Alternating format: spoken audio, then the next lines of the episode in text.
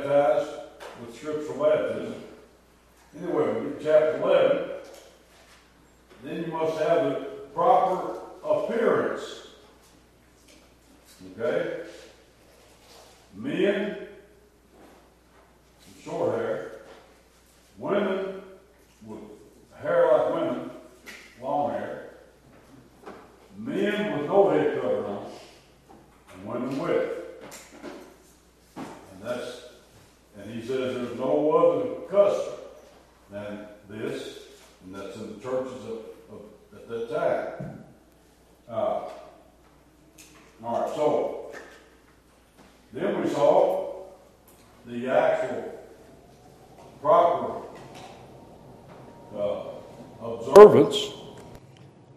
He begins with this when you come together in the church, verse 18. I hear that there be divisions among you, and I partly believe it. Well, because there was they were divided in uh, many things, but especially in their doctrine.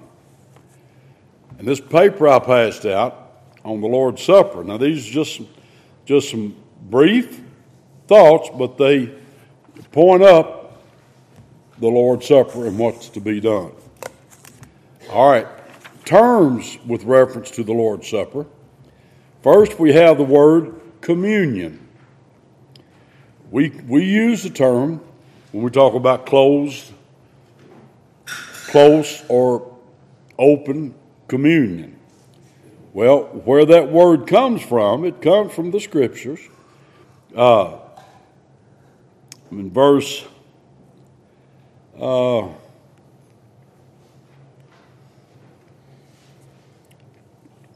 twenty-four.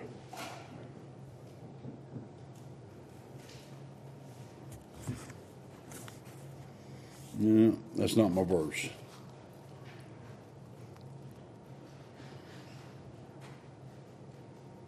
Uh, yeah, I'm getting bad, I guess. Bad off. Back in, oh, back in chapter 10, I'm sorry. Uh, in verse 16, the cup of blessing which we bless, is it not the communion of the blood of Christ? The bread which we break, is it not the communion of the body of Christ? So there's the word communion. Well, the word in the Greek is koinonia. And that word can be communion, it can also be fellowship. Uh, it's also used over in Acts, in uh, Acts 2, I think it is. It's, it's actually a money meeting. Think about the word koinonia, the word that we use for coins. That's where it comes from, from the Greek word coin. All right, because it does involve giving of money. when you use it in context of a church. So, but now, people use the word communion, and many times it just brings forth a misteaching about the Lord's Supper. The Lord's Supper is not communion with one another.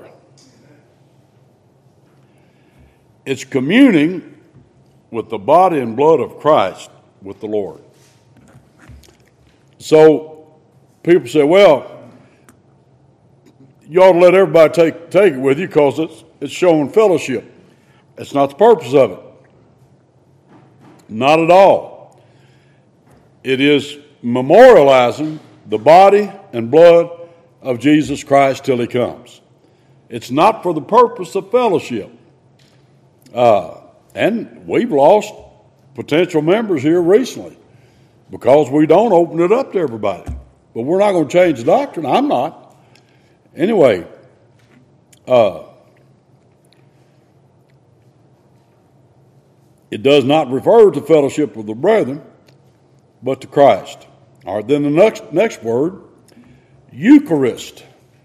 Well, now the high churches, uh, Lutheran, Episcopalian, uh, I don't know whether the Presbyterians use that much or not. They might. Uh, but they call the Eucharist. I know the Episcopalians and the Lutheran use that a lot. Well, the word itself comes from the Greek. Yeah, that's chapter 11, 24. Uh, and when he had given thanks, that word thanks is a word from which Eucharist comes. Uh, Eucharisto. Uh, and it means to give thanks. But it's used in the same almost vein as Catholics, they use it too, as something high spiritual something. And so I'd prefer not to use that word at all. Although the word itself is good, but it's misused, is what it is. Uh, then the word Mass. Well, now, Catholics and some Episcopalians use the word Mass. And they don't even know where that comes from. Most of them don't. Don't have any idea. And that word, too, uh, probably is a distortion of a word used in the early churches, first, second centuries. Well, it's, it comes from the Latin word missa est, and it means the dismissal. When I think about it, Catholics, uh, they use Mass, it's the, it's the main part of their worship. If you take the Mass away from Catholics, they don't have anything. That's their main part of their worship. But where that term came from, from exactly what we do with the Lord's Supper we don't allow everybody to take it with us. And it's not saying anything bad about anybody else. If I'm at somebody else's church, sound church, and I'm there visiting, preaching, or whatever, and they're taking the Lord's Supper, I don't take it with them because I'm not a member of that church. And then the church itself, it says, that we need to examine ourselves and we need to examine our flock. And we must not take the Lord's uh, Supper with people who are living in sin and claiming to be members of the church. Living in open sin. We all live some sin, but I'm talking about open sin drunkenness, adultery, whatever. Uh, so that word mass, they've twisted it to make it mean they are actually sacrificing. Uh, and that's what they believe they're doing. Anyway, look, look at 1 Corinthians 5 real, real quick.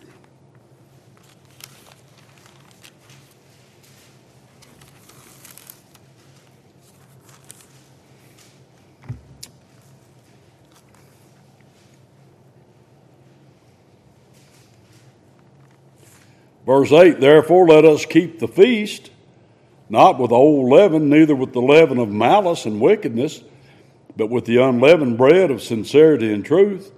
I wrote unto you in an epistle not to keep company with fornicators, yet not altogether with the fornicators of this world, or with the covetous, or extortioners, or with idolaters, for then must you needs go out of the world. But now I have written unto you not to keep company if a man, that's church company. A man's called a brother, be a fornicator, covetous, idolater, railer, drunkard, extortioner, with such an one know not to eat. He's talking about the Lord's Supper. For what about who judge them also that are without? Do not you judge them that are within, but them that are without, God judgeth. Therefore, put away from among yourselves that wicked person. That couldn't be much plainer. And so, uh, now there's false doctrines, absolutely false doctrines, that gather around these, these terms. I like to call it the Lord's Supper. We do use the term communion, but I don't want to use it very much. All right? And then, transubstantiation. Now you've got a compound word. Trans means across. If you transport something, port, you carry it across. You transport it from one town to the next. That's transportation. All right? Transubstantiation. Substance. Trans substance.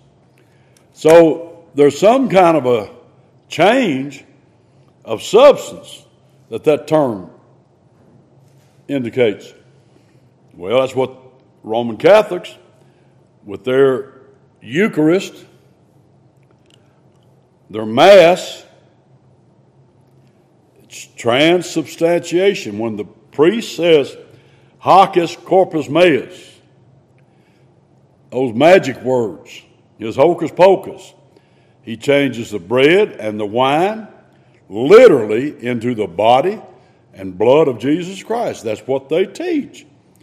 Now, I'll guarantee you, if you take their bread and wine before the priest ever touches it and put it under a microscope, and then when he does his hocus pocus on it, put it back under the same microscope, you'll see, see exactly the same substance that he put in both cases. There will not have been any change in it whatsoever, and yet they've got hundreds of millions of people across the world convinced that that priest changes that substance into the body and blood of Christ. How, just how wicked can you be? All right, that's transubstantiation. The next one is consubstantiation. The prefix con means with. All right? It's scaled down a little bit from transubstantiation. Trans means it changes actual stuff. Con means with. They teach that, and they would be absolutely Episcopalians and Lutherans and Presbyterians and some Southern Baptists that when they take what they call their whatever communion, that the presence of the Lord is actually there. Now, I've heard several times, I don't know where he is now, he may not be there now, down at Calvary Baptist Church on High Street in Lexington. Anybody know where that is? Great big old Baptist church. And there was one time it was a Baptist church, but it's been a long time. Uh, I can't think of what his name was. Anyway, they're on television.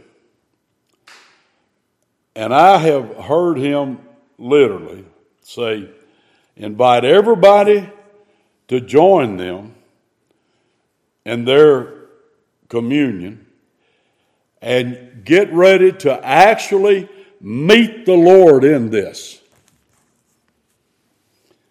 Now, is that not consubstantiation? That's what he's teaching. So, so these things are not just far fetched out there with the other denominations. You got so called Baptists involved in that stuff too. Even though Baptists are not, these are not Baptist teaching, Baptists are moving toward them. Uh, the proper term, as I've got verse 20, when you come together, therefore, into one place, this is to eat the Lord's Supper. And that's the term I'm going to stick with. And notice that's not the Lord's dinner. It's not. You know, there's always a is it supper or dinner? Well, most people say, well, everybody knows it's dinner. No, I don't know that. From the Bible, I'd say supper. That's the evening meal. So we do it as close to evening as we can whenever we take the Lord. So we need to do it pretty soon here. Anyway, what part did the Passover have in the Lord's Supper? Look back at chapter 5.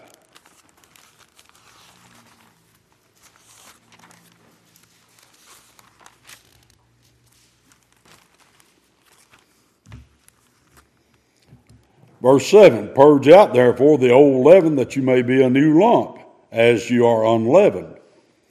For even Christ, our Passover, is sacrificed for us. Now, does that tell you that a New Testament church is not to observe the Passover? It does me because our Passover is realized. He's been passed, he's, he is passed, he is sacrificed for us. When Jesus Christ died on the cross, he fulfilled everything the Passover was looking forward to. So we don't, we no longer do that. Take the Passover. And as you, people say, well, he used the same things from the Passover in the Lord's Supper. Well, no, it doesn't. No, it doesn't say that either. They did take the Passover, that was the last one, before the, the Lord instituted the Lord's Supper. But what was in the bread and what was in the cup? Well, the bread was unleavened bread. There's no question with that. But they said, well, they used the same stuff they were using in the Passover. What were they using in the Passover? You go back to Exodus 12, and that's the very most detailed account you have of the Passover. Nowhere in the Bible does it give you anything more than what it does in Exodus 12. And in Exodus 12, it is unleavened bread, lamb without spot or blemish, bitter herbs. That's it. So, well, the Jews now take. We're not following what the Jews do now. Their traditions do not establish our doctrine and our practice. So, the scripture gives us fruit of the vine and cup. Three times, Matthew, Mark, and Luke, when he gives us the Lord's Supper, he uses fruit of the vine. Nowhere else in the Bible is that term used, fruit of the vine. Uh, Deuteronomy got a reference there to the blood of the grape. I guess that might be as, as close to the fruit of the vine, but it's not the fruit of the vine. And then you have, uh, right here in 1 Corinthians 11, you have the cup. So, what was the fruit of the vine? Well, now, Simmons, T.P. Simmons, is theology book, good little book. It's basically an abbreviation of Strong's theology. But in his book here, he's trying to prove that we're to take fermented wine in the Lord's Supper. Now, listen to this. Some, abst- uh, some assume that Christ abstained from all use of wine. Well, I assume that too. But this is assumed in the face of the fact that Christ, just before his death, drank vinegar. And he cites Mark 15 36, Matthew 27 48, and John 19 28 to 30, which, according to Thayer, Broadus, uh, John Broadus, Alvah Hovey, and W.N. Clarke, these all uh, Baptist commentators, uh, the latter three being writers in an American commentary on the New Testament, and I've got that set, and it's, a it's a good set. They all say that that vinegar was the sour wine that the soldiers drank. So, what he says that they're all saying, and I don't doubt it, that Christ did drink that sour wine just before he died on the cross. However, I want you to uh, see what he said in Matthew 26 29.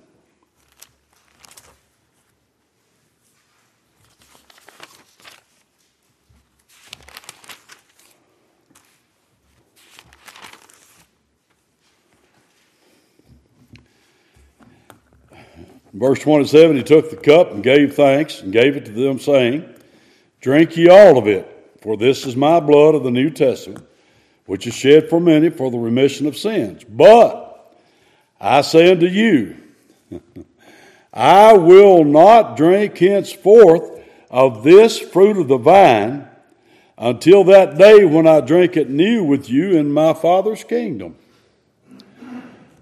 Now, what did Jesus say there? What he was using, drinking, in the Lord's Supper. He's not going to drink it until the kingdom comes. He says that he drank sour wine on the cross, and that proves that we're to take the Lord's Supper with fermented wine. No, it proves the exact opposite. It proves that it couldn't be fermented wine with the Lord. Do you see what I'm saying? Am I plain enough on that? Well, exactly. So, I thought I'd bring that out. All right. Go back to 1 Corinthians 11. Any questions or comments on that? Let me know it. Now, we talked about hungry and drunken.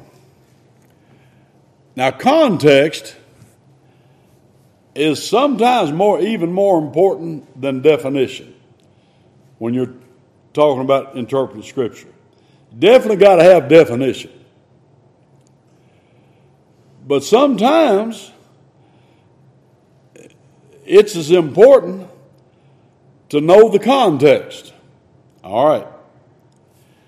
Now, in verse 21 of chapter 11, he says, You're not coming here to take the Lord's Supper, for an eating, everyone takes before other his own supper. Well, you know, in your home, doesn't it bother you that if you sit down, you got guests, and they just start chowing down? We're supposed to wait and ask God to bless it before we before we eat. I mean, that's what the heathen do. God's people don't do that. We're not that anxious to eat anyway. That we're going to run before everybody and just go. That's not the way we do it. All right, that's what they were doing, and then take it saying they're taking the Lord's Supper.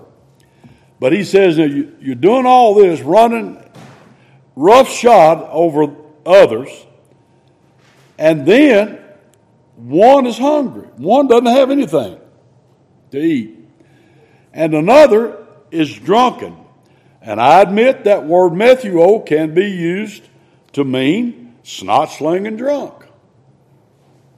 But is that what he means there? It can also mean filled to the gills. And I think from the context it's demanded and the fact that it's a New Testament church. what kind of a church would it be that would get together and get drunk? What kind? What? What are they accusing that church of? And then just act like it's nothing. It's just a matter. Of, well, go home and get drunk. He's not saying that, not at all. But he is talking about considering one another, and those that have much, make sure others have. All right. Now, what have you not houses to eat and drink in, or despise ye the church of God? Now, the word despise, it does not mean hate. It means don't think much of it. Do you not think much of the church of God that you would that you would do all this and shame them that have not? People that didn't have anything, you're shaming them. What shall I say to you? Shall I praise you in this? I praise you not. Now he goes and gives us the format for the Lord's Supper. We're getting our, all of our preparation ready and our qualifications to qualify us to take the Lord's Supper. And then he says, I've received of the Lord that which also I delivered unto you. That the Lord Jesus, the same night in which he was betrayed, took bread. Now, this backs us up to Matthew, Mark, and Luke, the gospel accounts. And when he had given thanks, he brake it and said, Now he's verbatim quoting what the Lord said. Take, eat, this is my body, which is broken for you. This do in remembrance of me. Well, when was his body broken? Well, so after the same manner he took also he took the cup. And when he had supped, saying, this cup is the New Testament or covenant in my blood. This do ye as often as you drink it in remembrance of me. So there it tells us the frequency. It's not, we don't have a definite frequency of it. It's as often as we take it. We do it in remembrance of him. Not actually eating his body and drinking his blood, as the Catholics say. No, we do it in remembrance of, of him. That's what the Bible says. For as often as you eat this bread and drink this cup, you do show the Lord's death till he comes. So there's the, the other factor that we memorialize is we're still here taking the Lord's Supper because he hadn't come yet. Okay. And so notice he said, just the cup. Uh, he didn't say what was in the cup. In Matthew, Mark, and Luke, he says, this fruit of the vine. And like I said, those are the only three times in the whole Bible that terminology is used. That's the offspring of the, of the vine.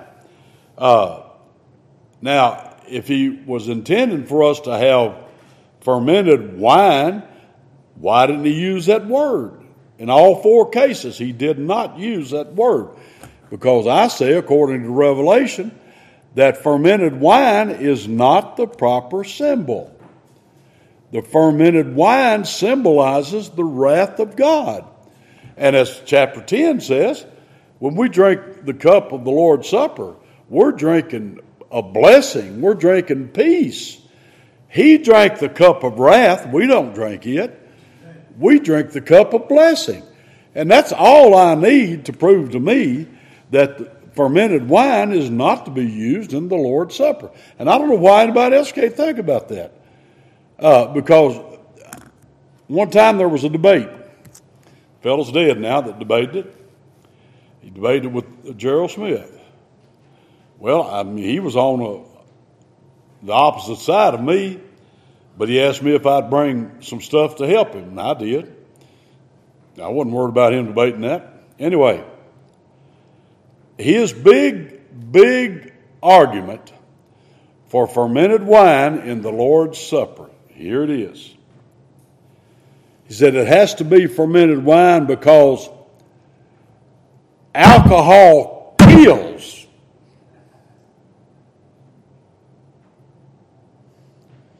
What it does, it's a deadly poison.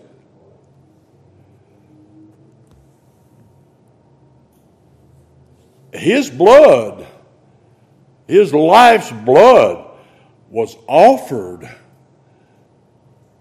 on the mercy seat in heaven. The mercy seat didn't kill his blood, it received his life in a sacrifice. And so I, I realized then that some of these fellows, they either haven't thought it out right or they're not capable of it. I don't know what it was. But boy, you talk about a wild point. Al- Well, alcohol does kill. It's deadly poison. It's not natural. You have to manufacture alcohol. It's not a natural. Anyway, so he says, as often as you eat this, you, uh, you show the Lord's death till he comes. Wherefore, whosoever shall eat this bread and drink this cup of the Lord unworthily. Now, I point this out a lot. It didn't say unworthy, unworthily. Unworthily is an adverb. It modifies a verb. It's how you do something. If it had said unworthy, the truth of the matter is that none of us are worthy to take the Lord's Supper. None of us could take it.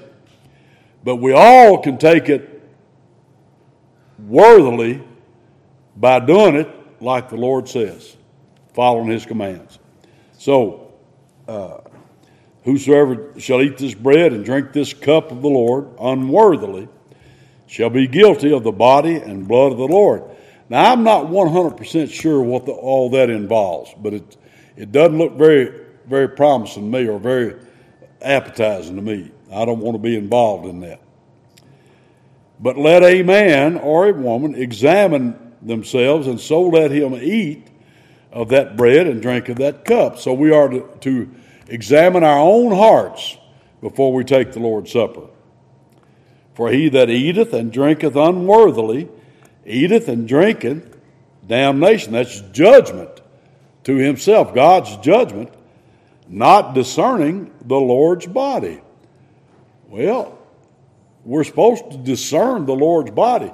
It's His body, His sinless body, that was the perfect sacrifice for us. And to, to do this unworthily, the improper way, uh, we're not discerning the Lord's body.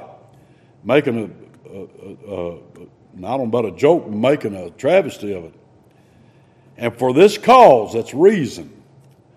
This cause, many are weak and sickly among you, and many sleep. Well, we can say from this, we know that there is a sin unto death. Uh, John said it in uh, 1 John, 2 John. And he said there is a sin unto death, and I do not say that a man shall pray for it. You can pray for it all you want to, but it won't do any good. That's what he's saying. So, for this reason, this cause of this reason, many are weak and sickly among you, and many sleep. Sleep is death. It's death of a child of God, but it's sleep. And so I'm going to say that of the many things that could be construed as a sin unto death, one of them is taking the Lord's Supper unworthily. Anybody disagree with that? It has to be from this. And of course, there's weakness and sickliness among you because of it. For if we would judge ourselves, we should not be judged. If we judge ourselves and get ourselves straightened out before the Lord, we wouldn't be judged by God over it. But when we are judged, we are chastened of the Lord, that we should not be condemned with the world. So the Lord, whom the Lord loves, he chastens and scourges every son whom he receives. Wherefore, my brethren, when you all come together, he's talking about come together in a church congregation. When you come together to eat, tarry one for another. Wait and do this thing together. And if any man hunger, let him eat at home. Don't try to get filled on the bread of the Lord's Supper. That you come not together into condemnation, and the rest will I set in order when I come. So, there's a teaching on the Lord's Supper. It started back in chapter 10. It shows a whole lot to it. Now, if all that has had been taught routinely and regularly, in all these churches, you wouldn't have the problems with it that we have. And there are many, many problems with it. Uh, so, anyway, if you've got questions or comments about it, I'd sure love to hear them. I'm going to quit this. We'll go back in chapter 12 the next time. May the